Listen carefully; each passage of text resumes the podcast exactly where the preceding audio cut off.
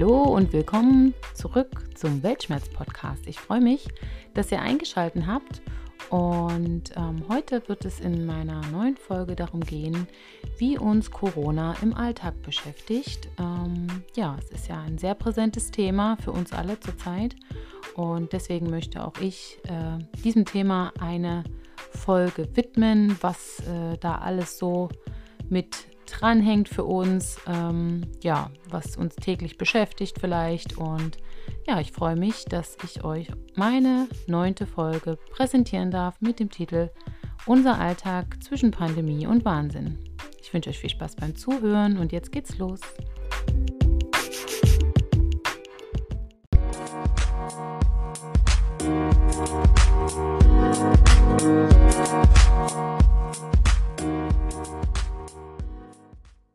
Am heutigen Tag, den 22. Januar 2021, sind in Deutschland binnen eines Tages 17.862 neue Infektionen mit dem Coronavirus registriert worden.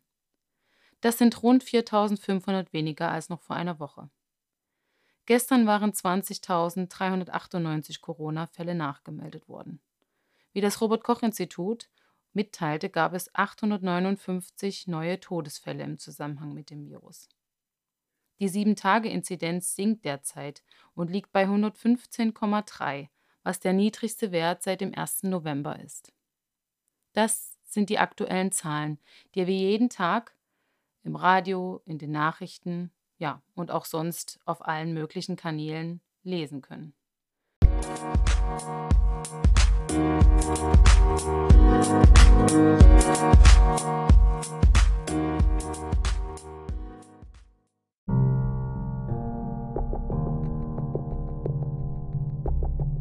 Ja, diese aktuellen äh, Fallzahlen in Deutschland zeigen, dass sich unsere aktuelle Welt vor allem um eins dreht. Und das ist die Corona-Pandemie. Und das ist ja auch weltweit ein Riesenthema, weil die täglichen Nachrichten eben von diesen neuen Infektionszahlen und Todesraten total dominiert werden. Beim ersten Blick aufs Handy am Morgen ist ja schon das erste Pop-up da mit den aktuellen Inzidenzen und Todeszahlen. Es vergeht kein Tag, an dem wir uns nicht fragen, was eigentlich noch alles für Einschnitte kommen sollen, damit sich die aktuelle Situation mit diesen weiter hohen Infektions- und Todesraten abschwächt. Dabei fällt es unglaublich schwer, sich in diesen beunruhigenden Zeiten zuversichtlich zu zeigen, nicht die Nerven zu verlieren, den Alltag mit Homeoffice und Homeschooling zu meistern, die Beziehung zu pflegen und den Haushalt zu schmeißen. Wir kommen tatsächlich an unsere Grenzen, jeder für sich und jeder hinter seiner eigenen Tür. Wir versuchen das auch irgendwie alles als Eltern hinzubekommen, strengen uns an, damit wir als Nichtpädagogen bei unseren Kindern nicht versagen.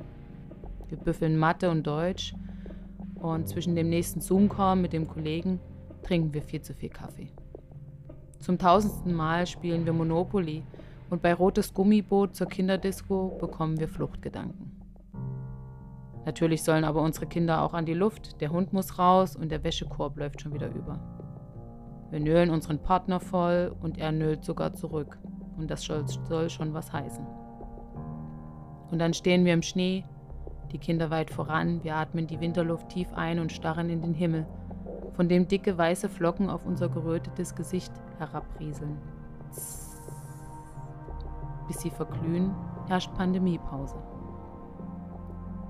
Die Alltagsmaske, die nun einer FFP2-Maske weichen muss, die wir immer vergessen, wenn wir das Haus doch mal zum Einkaufen verlassen müssen, gibt all unseren Gesichtern eine Anonymität, die mich gerade beim Einkaufen irgendwie immer noch erschreckt. Kein Lachen mehr zu erkennen, nur Augenpaare treffen sich flüchtig.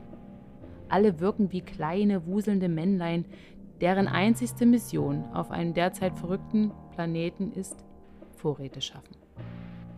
Beim Einkaufen geben wir viel mehr Geld aus, weil wir gefrustet sind und uns so wenigstens etwas Gutes tun können.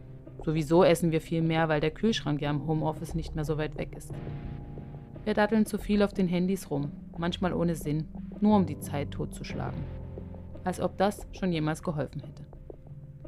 Unser Feed bei Instagram, Facebook und Co wird regelmäßig gefüttert, weil uns so langweilig ist und wir glauben, dass dies uns aus diesem schnöden Corona-Alltag beamt und wir so sozial angebunden bleiben.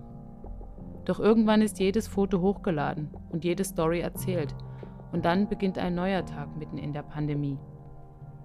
Ein wenig Sport durch den Fitnessstudio-Livestream hilft, damit wir nicht völlig durchdrehen. Den Körper ausarbeiten und den Kopf befreien von zu viel Gedankenchaos. Außerdem wollen wir nicht total aus der Form geraten. Der Sommer und hoffentlich mit weniger Corona-Infektionen, dafür mit mehr Corona-Bier kommt.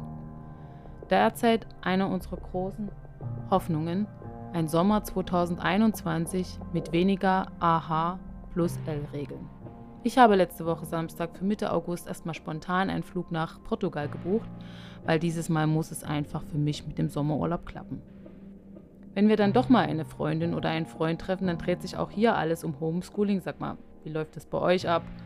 Dann um aktuelle News und aktiver Frustmitteilung, damit uns das Gegenüber das Gefühl gibt, dass es mit uns im selben Boot namens Corona sitzt. Lockdown hard, Lockdown light, Locked out, Knockout. Netflix ein bis in die Nacht, gehört nun zur Abendgestaltung und hinterlässt morgens einen müden Augenaufschlag, wenn es wieder heißt, Kinder anziehen, Frühstück machen, mit dem Hund rausgehen, den Laptop anwerfen, fix die ersten Mails überfliegen, einen Schluck Kaffee nehmen, durchatmen und weiter geht's. Wir entkorken nun auch öfters eine Flasche Wein unter der Woche, weil es uns zum Fernsehen einfach wunderbar entspannt. Dazu die Pralinchen, die noch vom Feste übrig sind. Hallo, Corona Blues. Da ist er nun also, unser Alltag zwischen Pandemie und Wahnsinn.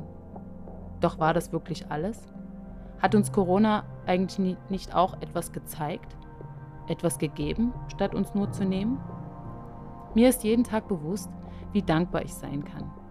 Dafür, dass meine Lieben um mich herum und ich selbst gesund bin. Dafür, dass ich nicht in Kurzarbeit bin, keinerlei finanzielle Einbußen habe, wie so viele andere Menschen in vielen Branchen.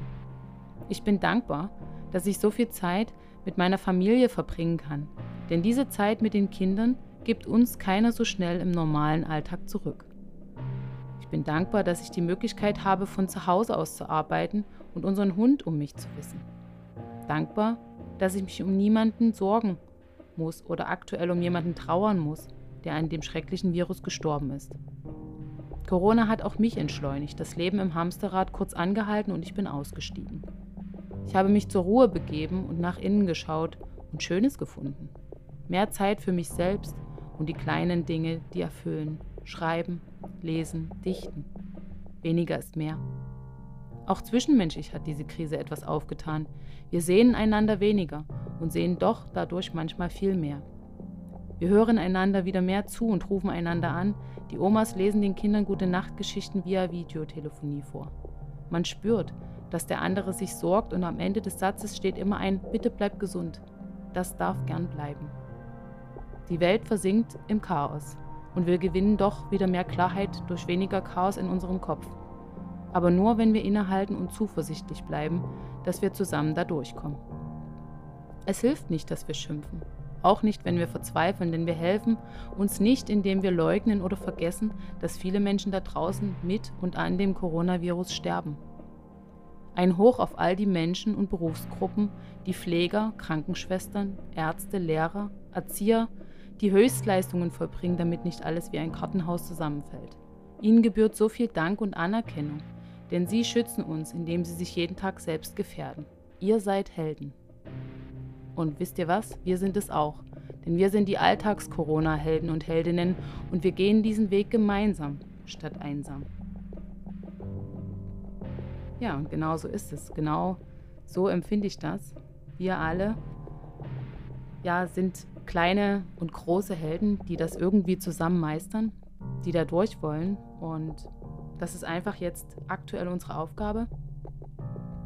Es ist unsere Aufgabe, nach vorn zu sehen, einander zu helfen und solidarisch zu zeigen. Ja, und das ist, denke ich, auch für die nächste Zeit noch eine Herausforderung, aber ich bin mir sicher, dass wir das schaffen können, wenn wir einander unterstützen, und man kann da so vieles tun, zu Hause bleiben und einfach nach vorne schauen, die Zeit genießen, die man hat mit den Kindern und auch mit seiner, ja, mit seinen Lieben. Ja, und einfach mal ein wenig mehr nach innen schauen. Und damit komme ich heute zum Zitat des Tages. Und das ist auch ganz kurz und prägnant und von dem sehr bekannten Dalai Lama.